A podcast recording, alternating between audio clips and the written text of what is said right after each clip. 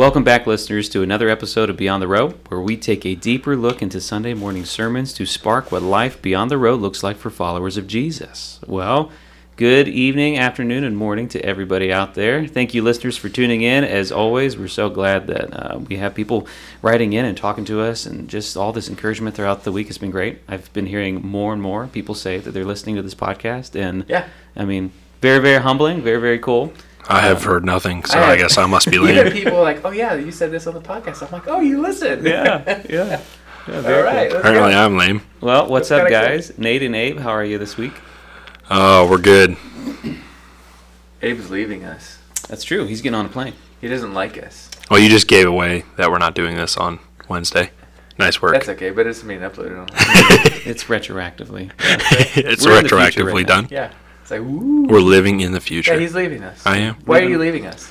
Uh, Z, my uh, wife to be. I didn't even mean to rhyme that, but there you go. Z, my wife to be. Um, she is heading off to nationals in Texas, Austin, Texas, uh, University of Texas at Austin, Yep. and uh, she's going to go throw some dingers there. So I am. Some Uh, dingers. so I'm pulling up. I'm pulling up to support her. She's throwing the disc. Yeah, discus. Yeah, There you go. yeah, yeah. Yeah, she's uh she's throwing discus there. Her last event. Yes, she just had her last practice in BG ever today. Man, isn't that crazy? Yep. So, how is disc different than the other sports that Shot throw put. things? Um. Well, so discus, it's just a different. Uh, Z will never hear this, so if I don't do it justice, it's okay. I'm But gonna send it to her. it's a, it's a, it's just like a different implement. They call them implements, like the uh, the objects that they're throwing. What is the what is the event that you throw? Like it's like on it's like on a chain. Oh, that's uh, like whoa, whoa, whoa. that. So indoor, it is It's a morning glory, right? Indoor, it's hammer, and then Oh. outdoor, it's weight, or it might be vice versa. Oh, okay. See, so didn't it's know that. it's hammer and weight. So there's an indoor version of it and an outdoor Did version she of ever it. do that? She tried to her first year. It hurt her, and she Okay. wasn't very good at it. Okay. Um, they wanted her to. She didn't want to, but um, it didn't. Jeez. It didn't. Like they wanted because she was good in other events, so they wanted to because your team scores Huh. based on how well you do in all events. So they wanted her to do it, and she just Huh? yeah, it I wasn't think for it's her. cool. We have a Division One girl in our church, Will soon to be in our church. Yeah. That- Kind of in our it. church. Huh? Kind of in our church. Kind of. She'll be here full time eventually. Yep. So, if she does really, really good at this, um, you So- know, place. technically technically she could make USA championships. Um, I don't. She's kind of expressed even if she does, she might not go. Oh wow. Um, so we've talked about it being time to be able to be okay with moving on and stuff like that, and not keep dragging it out. Yeah, So, for sure. Is this an Olympic sport? uh, yeah, it is. Yeah, yeah. So technically, she she could she could she could uh potentially if she she could do it definitely probably do that and qualify and, and at least make qualifying um it should, but it just would again it would just prolong the time and and the effort and she wouldn't be able to work and like Yeah. she'd have to her whole life would have to be that so I hear the I hear the Olympics are very, very athletic. yeah yeah they, are are you well you and your sports shoes you should know about that I know, right? Nick Nick's an avid sportster Yeah, I, he I. I have a pair of Asics. You know, I, I put them on when I'm feeling frisky. when he's going out for a morning jog 5 uh, a.m That's why you're going. All right. Yeah. Yeah. Cool. Well, you will be missed, and safe travels to you, of course. Have fun. thank Yeah. you thank you Let's get into the announcements, and then we'll dive right back into the Book of Acts. Yeah, so just simple. We're kind of moving on. Summer's here, and uh, we're getting ready for Father's Day. Apparently, I don't know my Sundays very well. I thought that was next week, but nope. Um, so it is the following week. Can I just say that what's great about you doing announcements is that you can tell that you don't get to do them very often Oh, because for other sure. people do them because the congregation was telling you what the announcements I were. know, isn't that great? They're like, no, it's in two weeks. I'm like, oh yeah, that's right. Okay. Well, well Nate was not prepared I wasn't prepared at all. But um, uh, root beer floats. yeah. for all the men. That's so cool. make sure you invite a guy for Father's Day um, on June 18th. Mm-hmm. Yeah. Very, very cool. It's gonna be fun. Yeah, and so and I thought the next part is our student kickoff, so I'll leave that up to Abe. Yeah, buddy. Student kickoff 14th. It's going to be a good time. Uh, it will be just a lot of time, lot, lot of time for fun, uh, outdoor games. We'll have some, we'll have some cool stuff going on there, and then uh, we will also be having some food and some hanging out, and it'll be just be a good time. That's on the 14th. Yeah. Sure. the new seventh graders can come to that. Yes, yeah, that would be okay. Yeah, I actually need to probably communicate that to our new new seventh graders. that would be good. that would be Comes with good. territory. yeah. Well, I did tell them it was going to be it would be one or two events this summer, so I I didn't necessarily specify. ah, Sweet. gotcha. So Yeah, well, we had a great graduation Sunday too for those that were here. If you missed it, you can watch online uh, either 9 and 11 o'clock. The 11 o'clock service, we got to recognize the students that were moving up and Mhm. also the graduates too. Yep, So yep. Um, definitely, if you missed those, check them out. They're on our YouTube. yep. All right, let's get into it. The book of Acts, Saul, Paul, all kinds of good stuff. Nate, take it away. Yeah, so um, so this is really good. It's the, we're getting to the climax. Uh, I said on Sunday of our series because you think about this this story, this m- moment um, catapulted into the rest of the New Testament. It's it is the reason we have the New Testament outside of the Gospels. Um, primarily because of the ministry that Paul was doing in the known world at that point. So, um, to so that that moment is a very important moment is for us to spe- specifically talk about the church and things like that. So, what I thought we would do today is kind of break it down into the three parts, and um, and then just kind of discuss it from that perspective of kind of how does that impact us today? What are we seeing? How are we living this out?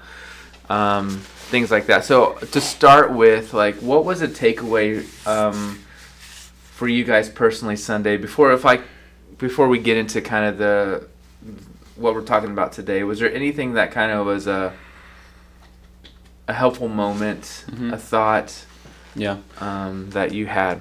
This is kind of a minor thing, um, but I always thought that Paul started going by Paul instead of Saul because he was saved. Like I thought that that was his defining moment where he's like, Oh, "No. I don't want to be called Saul no more. I want to be called Paul." I didn't realize that that was his Roman name. So that's a I minor thing, but Mm-hmm. yeah, I it's did kind learn of fun that. though, isn't I almost made a comment. I'm going to hold it back. What? Well, we're just in this month, and you know, Paul was struggling with his identity a little bit. I guess yes. that was a joke. That was a joke. If Paul's hearing this, Yeah, that's right. Woo! joke, all jokes. Yeah, uh, definitely didn't struggle moving forward, especially when you come into contact with Jesus. But yeah, that is interesting. hmm Yep. Yeah. Um, I think that it was really good to note that that uh, Paul, like, he didn't have training. It was pretty funny. I mean, I guess we could argue like Paul. I mean, he was he was a Torah scholar, but like as far as um, training in evangelism and preaching about Jesus, like he had probably the least amount of training of anybody, and he had the least amount of exposure. Yeah. you know, like Oh yeah. This is The- now he was extremely well Yeah. versed with the Hebrew scriptures. Yeah. So mhm. the he Old was a Pharisee, right? yeah. Yeah, yeah, yeah. So he would have known it in and out. yeah, really well versed Yeah. in that sense, and that, that's actually a cool note too, because you know, script there's scripture that talks about th- them utilizing the Old Testament to actually share Jesus, which is cool. Yeah. and I'm, I'm assuming that's probably what Paul was doing as well. But I think it's interesting to note that, like, I noted that he he just told people how he was one way at one moment and how he was another way in the next, and that Jesus took him from death to life, and Yeah. that was that Like was that. it. Yeah. That was it. I was t- I took from death to life. You're right. I was totally this way, and now I'm totally this way. And the only reason that is is because I had a face to face interaction with Jesus, Yeah. and it just smoked me. Yeah, and I think that's a good part, like to kind of make a little transition from like Sunday. Um, I'm trying to remember if I hit it in one service more than the other, um, because I was trying to play with time management. But the, um, I I think w- when we bring up the Frank Morison, like his his book, um, I forget what it's called. It's over there. Uh, Who moved the stone? And I, I think the idea is. I really do believe in my heart that there's just many people that just like I don't I don't care. I don't I don't want to know. I don't, I don't I you know what? I'm just gonna be happy believing the way I believe. Um, okay, fine. But if you are out and there and there's many who are out to get Christianity, um, which is funny because you're not out to get mm, uh, Islam, you're not out to get Judaism, you're not out to get these other philosophies and ideologies, you know, Eastern mysticism and all kinds of things like that. Um, why is it always Christianity? I'm always fascinated by that, which, in my opinion, is more clarification that, okay, yeah, of course. Yeah. I mean, the enemy is out to get the one thing that he knows is true, and he's trying to destroy it, Yeah. right? I mean, to me, I think that's just common sense. I know to the world it's not common sense, but um, but when you get to the part of saying, okay, Saul of Tarsus, how does a guy go from like literally hating people to not not hating people but being for them? The, the people he hated is now for them, Yeah. and he's trying to convince the ones that he was with previously to Yeah. join him now. To save the ones he was trying to kill Yeah. two, two days ago. Yeah. It's almost like uh, it's almost like Crips and Bloods.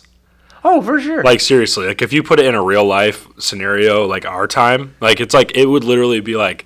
I'm not a gang. I'm not a gang expert at all, but Yeah. I know that they hate each other.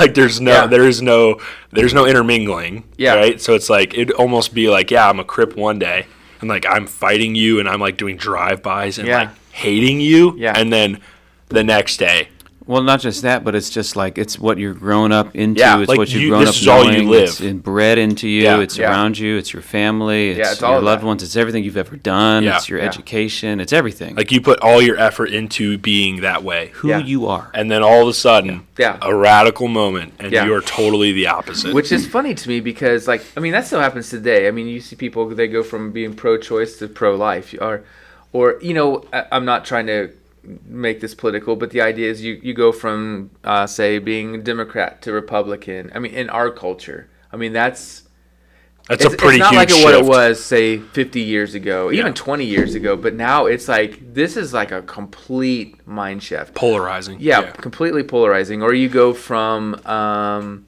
one school to the next. You know, like I was so for Lexington. I hate Lexington now. It's all about Ontario because I but I used to hate Ontario. No, I'm just being silly. But it's like thinking along those lines. Now, here's what I think is so fascinating when people say, "Oh, well, that was made up." So what if that was made up? Then why are you so dead set against it? If man, if this was a man-made written document or documents that we comprised and called the Bible, if this was man-made, um, why do you hate it so much? You know, and and not only that, then at the same time, like you can say, "Oh yeah, I really like that. I think that's good." I mean, the, even if you don't like it or not, you don't want you don't want people to be murdered. But that that concept came from a Judeo-Christian view. Th- That's where that come from. It didn't come from any other religion in the world. It came from a Judeo-Christian background. Well, uh, okay, I, I can tolerate that, you know, or honor your mom and dad, or don't steal, don't lie, don't cheat. You know, all of those mentalities, all those ideologies, when it comes from those perspectives, the Ten Commandments in and of itself, that's a Judeo-Christian world view. It is not in any other religion of the world. Um, so you can tolerate some things, but then you're like, oh no, no, no, you know, because that was a man-made thing, and so that's where I struggle with. If you, if Saul of Tarsus is a difficult story for you to uh, grasp or uh, understand, like how could somebody go from one point to the another, and you say, oh no, that that- that was a story that's made that's made up. Well, the way it was written would imply that it was an anti-human. Because you don't just go killing people one moment and seriously in the next moment you're not only saying were you absolutely wrong but now that you're you're trying to um, uh, convert the ones that you had just been with, as Nick was just saying, for your entire life, your mm-hmm. family, Oh yeah. the ones you go to school with, the ones you work with. All, you're trying to convert all of them now, mm-hmm. and now they're trying to kill you. Your job, your occupation, Yeah. even like it'd be like someone that was like 20th generation Catholic all Yeah. of a sudden converting to Christianity. Yeah, You know what I mean? this this is why this is such a fascinating story. Wait a second, story. Nick. Did you just claim that Catholics aren't Christians? That's not what I meant. You know what I meant. I meant just like leaving your church, Dude, leaving your I'm upbringing, the kidding. backlash of your I'm family. just Yeah, yeah. Fill in the blank with any religion. no, yeah, you can do a any turd. denomination. Yeah. Yeah. For some reason, Catholic Just was because on you my grew up mind. in a church, well, Catholics, you know, that's kind of It's where Protestant, we all yeah. come from the background, right? We all come from the Roman Catholic Church. Yeah. And I would uh, phrase that not all of us, but most of us in our culture do, because there was an Armenian Armenian culture, Mm-hmm. there was an Eastern Orthodox culture that all kind of exploded around the same time. The reformers. Yeah. So I mean, this was all the way back into the third and fourth century. So like there was an Armenian culture, so the Catholic Church wasn't the only one um, that had birthed out of the first 300 years. Um, and then from the Catholic Church, like in the beginning, was the they kind of split up because of power and um, uh, there was more to it than, but the Eastern Orthodox Church is almost just as old as the Catholic Church, and now they had two popes in two different cities. So what do we do? Who's got the power? And one's like, no, we're we're, we're the right ones, and you're the Yeah, wrong arm ones. wrestle it out.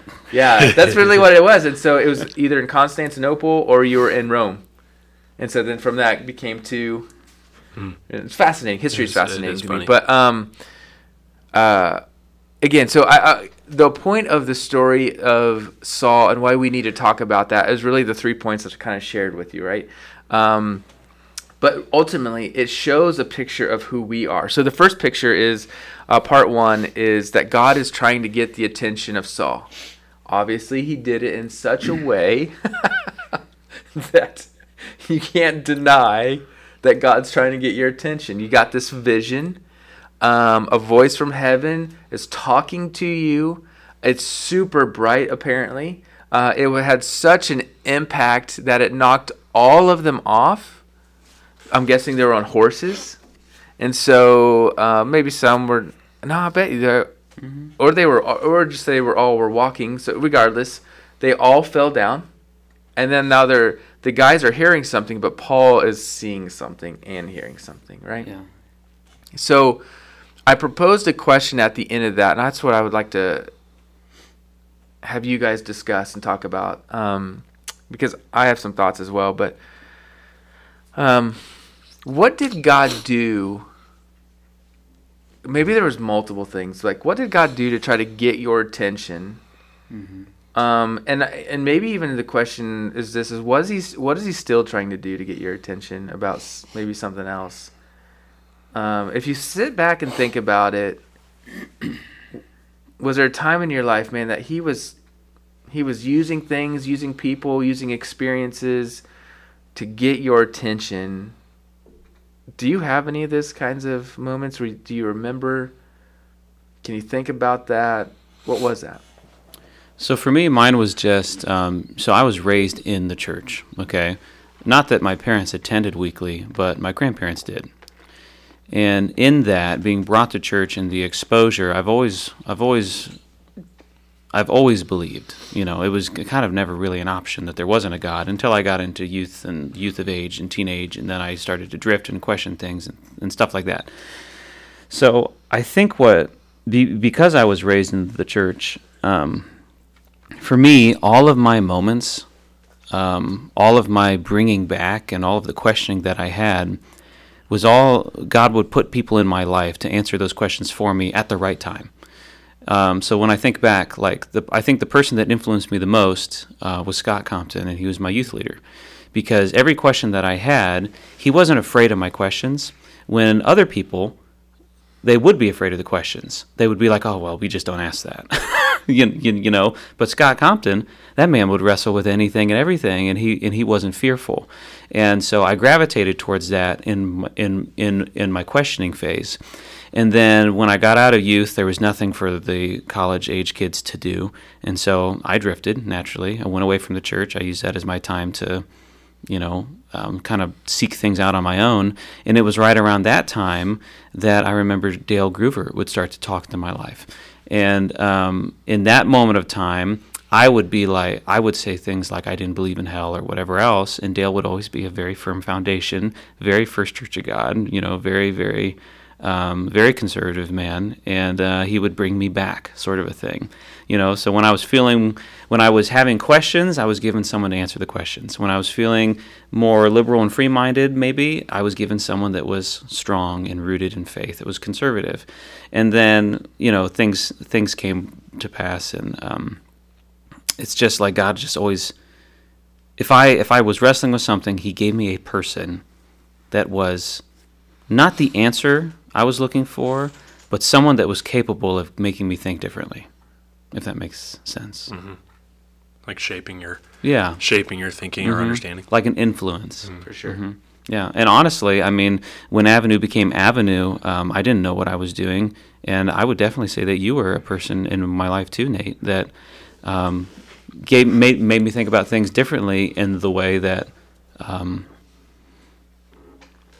church was more than just a place. Yeah, for sure. you know, because that that was something that I wasn't taught. Yeah, I was uh, church. Church was church, and Yeah. I knew a lot of Christians that the other six days of the week they they could look however they wanted to look. Yeah. you, you know, but you but true. but but you changed that in my mind for me. Good. So Well, that encourages me. Yeah. That's good. Thank you. I appreciate that. Uh, that's awesome. What about you? Um, hmm. I would say, for me, like being here has been something that that God I think was slowly drawing me to. Well, maybe not slowly. Maybe I was slow, but um, like I I had so many moments in my time leading up to uh, calling you and having a conversation and then having that whole ball just roll. Um, I I just remember specifically almost like I don't want to say running, but just just like no, I don't want to do that. It's just not for me and and just like nah, I'm okay. And and I remember having so many people speak into my life and say, "Man, I think you'd be so good at that," or or I think like you should do that. Like that is so your vibe. And I mean, it didn't use those words, but um, you know, like, or yeah, you should definitely do this. Or I'd have opportunities come up, and I would just, I, you know, I'd give it a, maybe a half effort, look into it, you know, not super interested.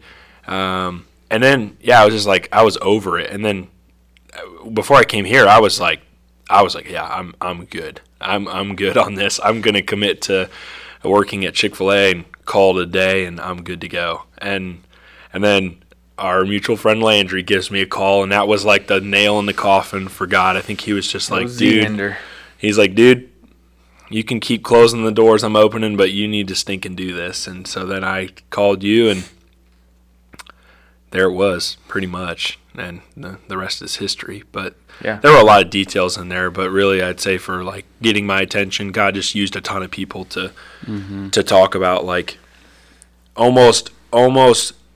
Um, I don't want to say affirming, but like almost pulling me out of the mud Yeah. on it, you know, saying like, "Hey, these are these are good things. Like you should consider this, or you should pursue this, or Yeah. you know, things like that." And then I, I was just always just like, eh, "I don't think so."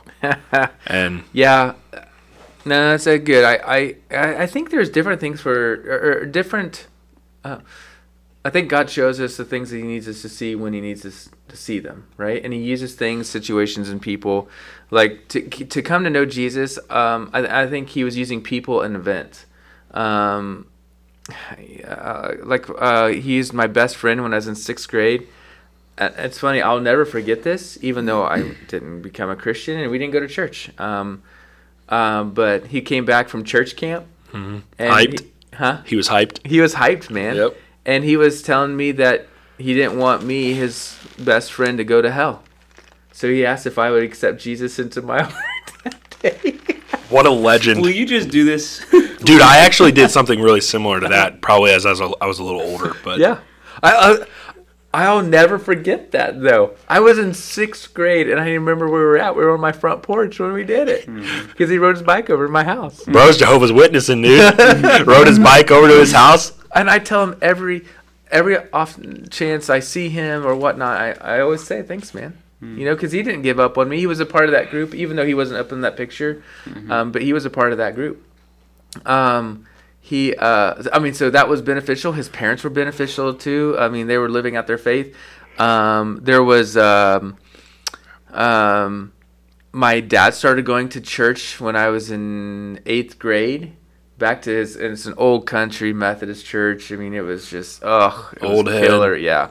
Um, but the people were lovely. Um, it was, but again, I didn't equate it to God. I just thought church is boring. Um, because again, I didn't understand their perspective. I didn't grow up in church, so I didn't know any different. I just knew this was awful, and there's no young people, you know. So, um, it's what we had to do every Sunday, and um, so. But I will even say though, but that was a benefactor of God trying to get a hold of my heart, and He was using my dad to do it, and that old church to do it. And so at the baptism, that was I got baptized um, uh, under the pastor and leader of the church that my dad was going to, even though I was going to another church at that time, because they had an influence in my life. And so um, uh, I think that was so cool. And so again, those friends I had in my life, but what what got me was then my friend committed suicide, and he was a close friend, and we we weren't best friends, but we were close friends because um, it was marching band. He was our drum major.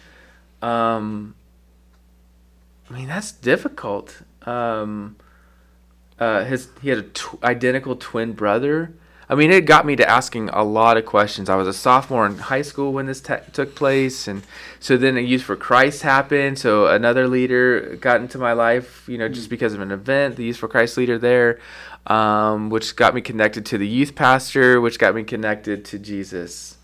I mean, like it's it's, it's amazing all of the things that, that God does when you begin to look at it, um, uh, putting into your perspective, and um, I, I I just uh, I, I sit here and think about like when I walked away from the church, um, it was it was Liz.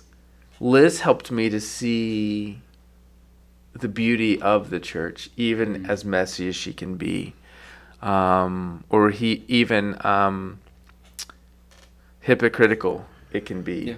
Um, and then Mark Shaner, who was my mentor, helped me understand that you can't love Jesus and hate his bride.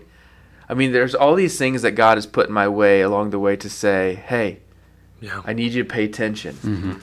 You're missing it, Yeah. you know? And um, If you think about all the sinful qualities that any one person can have, it is possible for the church to have those qualities too, because the church is run by those same people. Yeah. You know, so that's why it's so it's so important for all of us to use all the gifts that we've been given to to, to edify the body of Christ. Yeah. You, you know, that's what we're talking about. Yeah, for sure.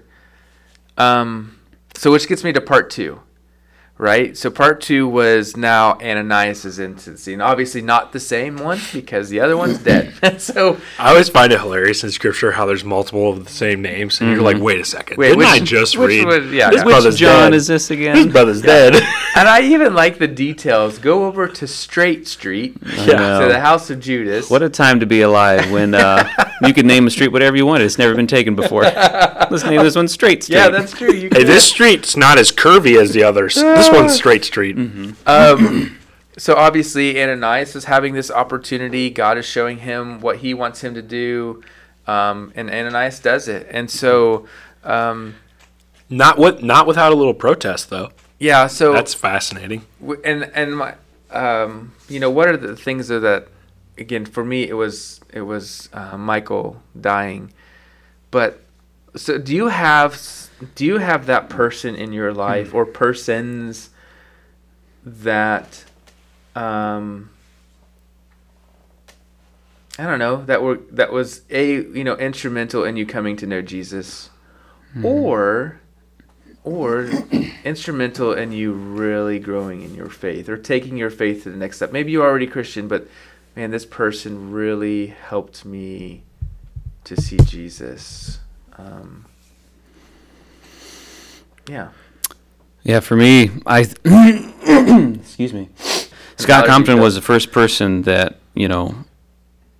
When I really gave my life to Christ, it was because of Scott, but it was Dale that molded me, um, at least into seeing the goodness and worshiping God. Yeah. you know. But then, yeah, I include you in that list, Nate. I think you, I think you took the love that Scott gave me and the knowledge that Dale gave me, and you are, are helping me put it into practice in my life. So That's cool. it's you three guys. Can I ask what was the uh, what was the aha moment for you when you gave your life to Jesus under Scott? What was that? Do you, or do you do you remember? Gosh, it was a series of things. It, okay. it wasn't one big defining my life has changed moment. Because even when I finally said, okay, I'm going to do this, I know what it means now, I'm going to go for it, even then, I still had a thousand hiccups along the way, and still do. Yeah. Um, but it was basically that you know when I when I was when I was a, an impressionable teenager um, in in high school, I was very unpopular. Um, I had a stutter growing up. I had horrible acne. I lost all my friends. I could never get a girl's attention. I had nobody except for my youth group. And then I had nobody who was loving me unconditionally except for Scott Compton, is what it felt like. Of mm-hmm. course, my family was always there. For sure. Family's supposed to. But for an outside person that's yeah. not blood, that's something special. Yeah. And it was just that, you know, if this guy can love me when nobody else does, and he tells me that there's a guy named Jesus that loves me even more, than that was it. It was that I was accepted, that I was loved, no matter what the world thought, is that I always had Christ to fall on. So I, I, a lot of things led to that, but that was it. That's really cool, man. Um, did you? Um, I'm just curious because uh, you did grow up in the church. Like, did do you remember how old you were when you quote unquote became a Christian? You know, I feel like people always have. Oh, that. it was some VBS. Yeah, it okay. was really young. I could remember actually in this church when I was about Emma's age, probably ten or eleven. Um, it was some evening dinner that we had, and Larry Collins, Pastor Larry, was there, and he had this little tiny fake fiddle that he would Were just, you just telling me about that? Uh, yeah, I know. And we were upstairs in the triple room of this building, directly above us, and he was kind of goofing off, and he was being really silly and making people laugh with this fake violin. I went up to him and I said, "Well, someday I want to be a pastor because you get to make people feel good or something like that." And he goes, "Well, that's a part of it." But I remember that. Huh. I remember that. And it that was Larry cool, Collins, actually. yeah, uh, upstairs in the that room. But I remember giving my life. Um, uh, it was at a VBS and it was upstairs in our what we call our chapel now, but it was that room, and um, I was really confused at first because they were taking donations or like an offering. I now know it's an offering um, to give to a country called Haiti. Well, I didn't know there was a country called Haiti. The only thing I could think of was that Hercules movie, Hades, and I thought it was hell. So I'm like, why are we giving money to hell? Like I was really oh confused by that at a young age. I was yeah, yeah. confused, and I was just like, I don't. This sounds really weird. Like I don't want to give money to hell. And then, but somebody said, no, no, it's a country in Haiti. There's a place called Haiti, not Hades, and um, but all those things. But it was around that same time. It was somewhere in between nine, nine and eleven. Um, but ever since then, you know. That's actually pretty sweet, though. My mom's a huge proponent on the the date, time, place. I know. I, my mom will like tell you to a T, and she's like, if you don't know that, I don't think you're a Christian. Oh, oh my goodness. Oh, oh man. My mom's like, if you can't remember, I don't think you're a Christian. All right, so Abe, it's your turn then. So like, oh, who helped you come to know? I mean, so when was your daytime? Seconds. My mom would say I'm not a Christian because I don't know. uh, I'm just kidding. She she she she's hilarious. I wouldn't say she'd probably say that, but she might infer it. Um, no, so I would say like the time when when I was like, oh, I accepted Jesus. There were a couple moments in my life. Age four, uh, I remember. I remember in my living room with my mom and dad, and I remember praying and and I remember that was what that was, uh, and and that's probably every young kid's you know kind of idea of, of when that happened. Um, but I remember age ten. Uh, I don't really know the events leading up to it, but I do know that there was a distinct moment. Uh, I guess to answer first, who helped me come to know Jesus? It was at that time. It was definitely my mom, and it was it was definitely uh, Pastor Melton, who was mm-hmm. our who was our pastor of our church growing up, the founding pastor of Maranatha and uh, who's gonna be marrying me and Z. Um, but like, it was it was something. I don't know if I heard something or if something just really clicked for me that I that I wanted to like make sure. And like my mom could tell you about this too, but I mean I was frantic. Um, I was in my room and I was like, Mom, like I don't want to go to hell, and I like and and I love Jesus for what He did for me. And like I just remember that moment. I was in my bed. I could tell you what the room looked like. Like it was just there. And that was the moment when I think I really clicked. When I really was like I understand what it is, you know, I'm I'm in need of.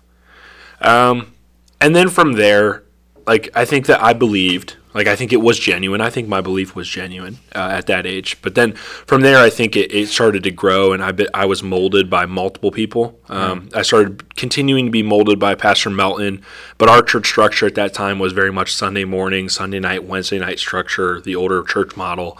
Um, so so that was good for what it was. Um, but then my my youth pastor Dustin, growing up, well, I actually had a couple of different ones, but yeah, Dustin growing up, and then uh, and so then I became like a almost like an honorary leader really early in my years, like 15. Uh, we started becoming really outreach heavy when he came on board at Maranatha, and uh, so I like almost got kind of like thrown to the wolves on that. Yeah. And um, so so that was like a, a moment for me where I like was really challenged in my faith. You know, I had to kind of check myself on if it was real because he always challenged me on being prideful and like thinking I was better and like I was more religious than than these kids who who didn't grow up in church and stuff. Um, so that was a huge challenge for me. Yeah. And then from there, uh, I he- um, we moved on from from that church. Tons of details there, but. Um, age 18, and then I started going to Living Hope, and that's when I got introduced to my current mentor, Scott Tinman, um, and Pastor Blair there, uh, lead pastor, and that was a Canada. perspective shift. Yeah, and he's a Michigan fan. The worst, two worst things ever. Uh, I'm just kidding. I mean, not about the Michigan thing, but um, yeah. So then, like, but it's like multiple shifts of perspective for me over the years. So like, Blair and Scott were a lot more structured, and Yeah. it felt um, like the communication of things was way better. So I started to understand, you know, what it looks like to actually live out faith and like what does it look like on a daily basis. And then becoming involved in student ministry there um, was an eye opener because as an as an adult leader, you learn too. It's not like you're you're just there to For do sure. it for them. So you learn too, and then that really helped me. And then just more conversations with Scott was super helpful Yeah. um, and really instrumental in that area for me. So like, so just I just say there's been multiple kind of steps to make me grow, and then yeah, and when I landed here, like you could ask Z, my growth has been exponential. I think since I've been here as well. So it's just been there's just been blocks of growth as I've been moving yeah. um, Yeah, that's good. on, and so like just perspective has kind of shifted and grown and Yeah. That's how it's like that. supposed to be. Always, always growing. Yeah, that's right. We should never never get to the part of arriving. I, I I mean, for me, I, I again, I don't have an exact date and time. Oh, don't tell my mom. I won't. But um, for me, it was the. In fact, I don't even think Scripture actually teaches that. I think it's the idea of repent, follow, and um, I mean, he tells he tells the disciples, "Follow me." So when was the moment they became Christian? Right. The moment they said, "Yeah, I'll follow you." I mean, okay, Wouldn't it be after he went back into heaven and the Spirit came down? yeah, right. or or the, when he breathed the Holy Spirit into them, you know, in the resurrection. Yeah. Um, I, I, I think we're missing the point. The point is we're just follow, we're just to turn from our lives and follow Him. Right. That's Right. the point. Confess that He's Lord and Savior. Believe He died for my sins, rose again. Follow Him. So, um, so I would say like in that beginning when I had my friend committed suicide, even though I had a lot of things that God was doing in my life, um, um, I think it was my youth for youth for Christ leader at that point, Chris Nischler. You know, um, uh, I, I think I, I don't really know what's happened to him recently. I know he went to be a lead pastor, and he really got into that like, um, um, what's the word I'm looking for? Um, uh, kind of church ministry where oh, there, there's a phrase. New Age. Uh, no, not new age, but it's um. Oh, seeker sensitive. Oh, yeah. Super sensitive. Like, yeah, They yeah. would do whatever they can to reach people for Jesus. Yeah, Jesus. anything. Uh, Cedar Creek says anything short of sin. anything short of sin. So like he he got into that world, which is fine, you know, in the sense of like that was kind of a movement. You know, I think the Holy Spirit continues to move and teach us, and what does that look like? But then it, then the church exploded, and then eventually just kind of shut its doors, uh, because he walked away, and not from his faith. He just kind of walked away. But I, I'm not really sure what happened to him. But regardless, God used him in the season of my life to help me come to know him. And then my youth pastor eventually, because of that season, I got connected to a youth group, which was where those friends were. Um, and James Machette was my youth pastor. And Machette. Machette. And uh, uh, not married, single guy. Um, so obviously he familiar. invested into a lot of the uh, our older students' lives. I was one of them, and it was great. I mean, that really helped me come to know Jesus as Lord and Savior. And then, of course, since that time, I've had a lot of people um, that have invested in me and are still investing in me, which is important. Um, but that's the whole part. The, the Ananiases of the world are very important. Um, the ones who are helping us to come to know him and doing what it takes to to do that and then you'll ride off into the sunset and i'm sure he never he's never seen ananias again you know Yeah. Eh, i could be wrong but probably not because he traveled so um, which gets us to the to the last part of the story of saul um, man he started boldly proclaiming jesus which is one of the reasons why I love new Christians. It's like they're unfiltered. They may not know everything, obviously, may not know a lot of things, but all I know is, is that they love Jesus, and uh, and they want people to know they love Jesus. Um, I, I guess I think this is where a lot of Christians, though, forget, um, walk away, and not from faith, but kind of from, excuse me, uh, from like his boldness. And uh, their boldness, and so, um, so I'm asking you guys, what do you think about yourselves? Like I know this is a little vulnerable lesson, but this isn't about like your jobs or things. It's more about your walk with Jesus. Like, would you say that? I mean, are you preaching boldly? What and you know, what does that look like um, in our culture today? But are you living out your faith boldly today? Yeah. I can think of I, I can think of times where I have. I can think of times where I've been quiet, for sure. I think um, I think most recently, um, well, this whole situation with with my grandpa right now. That's in his he's in like hospice care sort of a thing, where um, you know there's a whole relationship story there, but you know I kind of felt like God was wanting me to visit him, and as hard as that was for me to do, um, I ended up. Long story short, I ended up visiting him. Yeah. You know, and I ended up walking to his room, and you know, um, hey, it's me, and um, I told him I I wanted to pray with him, Yeah. uh, which would have taken which prob- which the old Nick that never would have happened. Yeah. You, you know what I mean?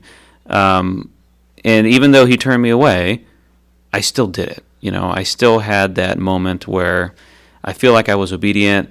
I prayed for boldness the whole drive up. I felt like I was bold, and that's probably the most vivid memory right now because it just happened like last week.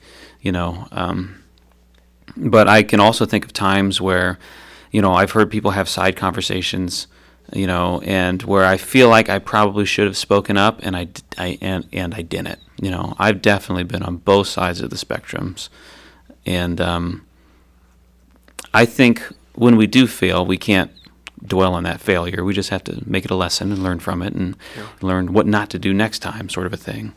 So. mm-hmm. I would say, um, I would say yes. I mean, it clearly isn't like I'm walking into a grocery store and proclaiming repent and believe. Uh, that would be wild. I mean, you could. I mean, I could. I've actually thought about that. Like when we when we keep talking about how they they just like there's a crowd and then they just say that. Almost like I'm thinking about, man, one of these days I'm just gonna walk into a grocery store and just say that. I think that'd be wild. But uh, I would say like as far as living out like living out loud is a big thing for me. You know, like I never ever hide my faith like around friends.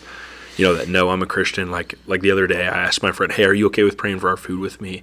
Um, you know, and and then we were talking about being a good person, and I talked to him about what that like. What does that look like? You know, what I believe in being a good person too, but there's purpose behind that. It's not just like, oh, I just do this. Um, and just things like that. Like I'm never, but I do need to improve on being a little bit more upfront because I'm okay with admitting that I have faith and that my faith guides my life, but I need to be a little bit more bold on on the urgency. You know, not just like putting nuggets in there, but sometimes I need to just give them the whole thing, and not just. And, and I've really pushed Z to do this too. Um, it's not just loving like we want to love them, but what does love look like? Mm-hmm. It's not just treating them good. Uh, it's just telling them the truth. Yeah. And so like I need to improve on the area of love cuz cuz loving somebody means that you value them. And if you value them, you you've got to tell them the truth. Yeah.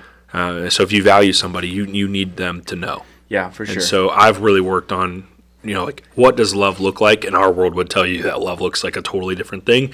But the truth is is love looks like telling somebody the truth and I've that's an area where I don't think I'm not doing it, but Yeah. it's soft. yeah, for it's sure. It's soft.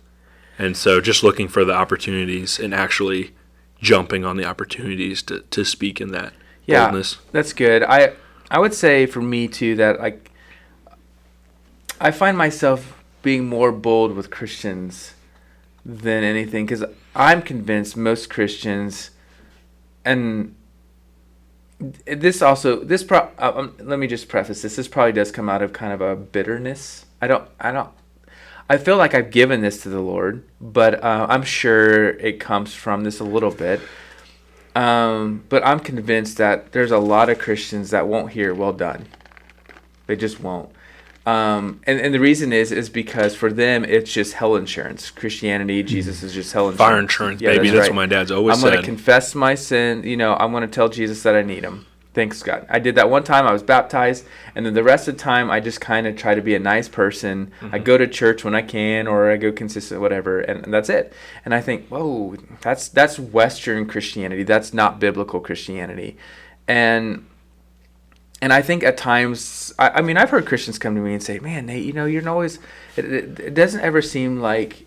Um, I mean, I've had some say that it doesn't ever seem like that. That we're good enough, and You're getting it. and I'm like, well, yeah, it's true. You're not good enough. Like this isn't about trying to be a nice person. This isn't trying to. This isn't just being a church goer. This isn't a. Um, I um, you know, I give what I can when I can. You know, um, I serve when I can. Okay, you're still missing it then. Following Jesus says that I put mm, him in the center of my life and I'm not the center anymore. Therefore, yeah, yeah. He the things that he requires of me is going to go against and it's going to be in conflict with the things I want to do. Yeah, I think that that's such a, a, a that picture that you just painted right there that the things that he tells me to do are not things that I'm going to want to do is something that is not said enough in our world. oh yeah, Like it is. Oh, yeah, I like Jesus, but also all this other stuff that I like. Yeah, like he doesn't interfere with those things. Yeah, for sure. Like he doesn't transform my thinking or how I view Yeah. things or what I do at all. Yeah. I like him and I like the idea of him, Yeah. but he does not influence anything about my life. Yeah. If he doesn't influence anything about your life, he is not your Lord. You do not love him and you do not care about him. Yeah, and I will say that because the truth is, and I have lived that way.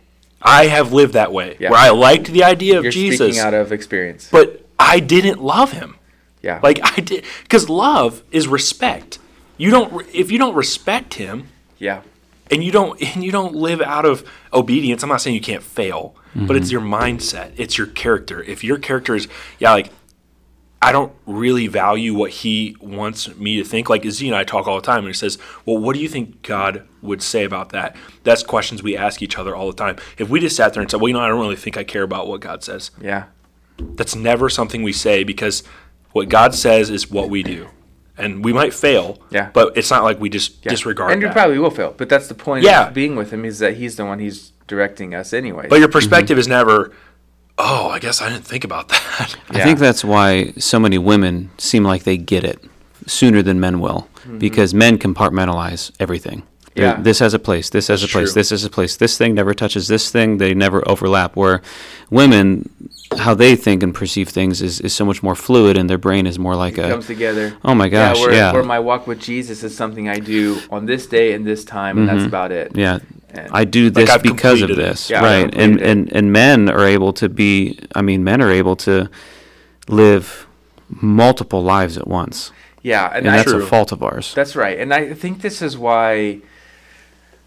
Uh, again, it goes back to me like I feel like God is. You know, it says that God is called Paul to the Gentiles. It and and it goes back to my mentor all the way back to when I was in college. That I really feel like that God has called me to the church, like not to not to baby her, but to wake her up. And and I know I offend people, and I don't. I'm not waking up every day. How can I offend somebody today?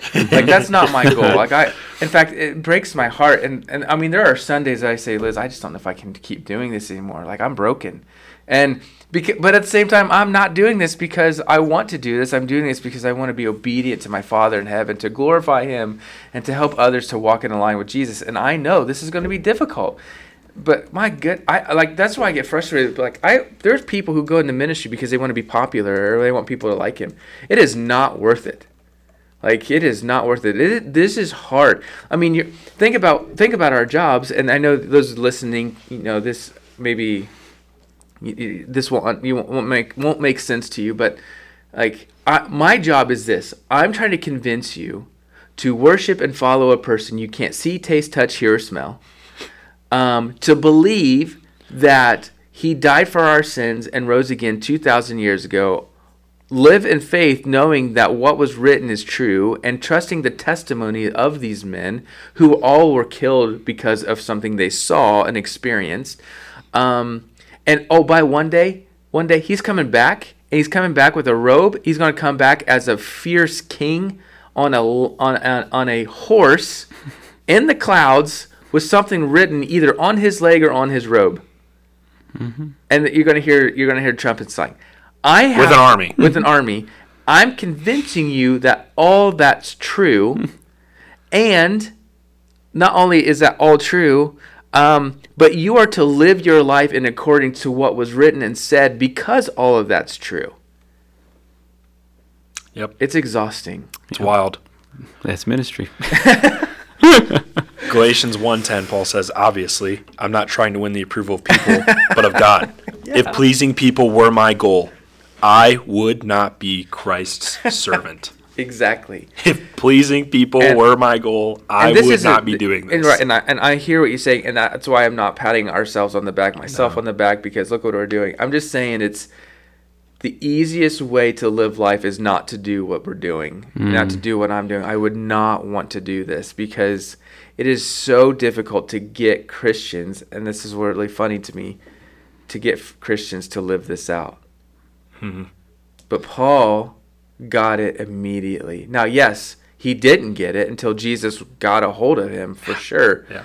But when he did get a hold of him, Paul then lived the rest of his life sharing this gospel with religious people all over the known world at that point.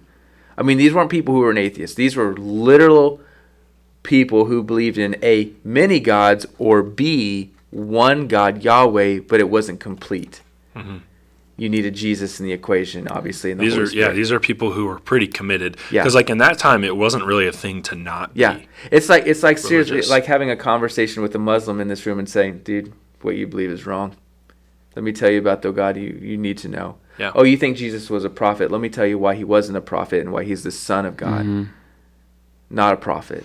Not just one other person, too. There's also a Jew at the table, Yeah. a Buddhist at the table. Yeah. You know, Yeah. everybody. A person who believes that there's an energy, that there's some kind of higher power in the universe, or An they say universe. too. Yeah. You know, like oh, there's something in the trees. If I just go talk to this tree, hmm you know, there's something in salt.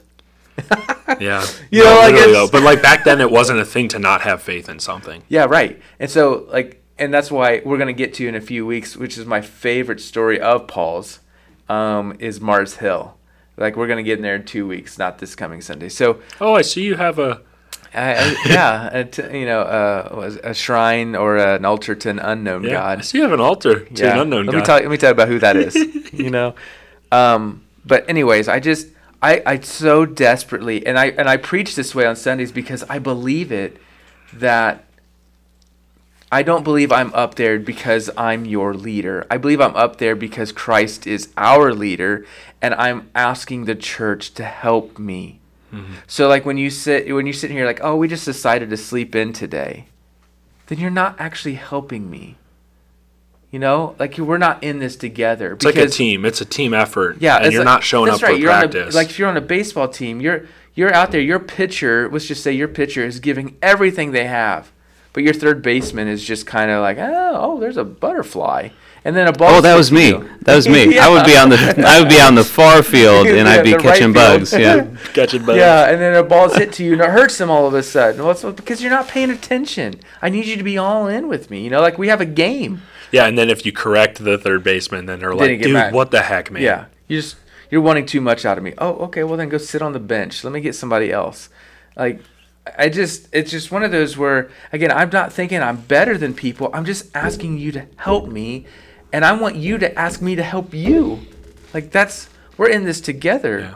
And just so, like well, that's like the perspective of like I have Christians who call me almost like like they consider you like a super Christian.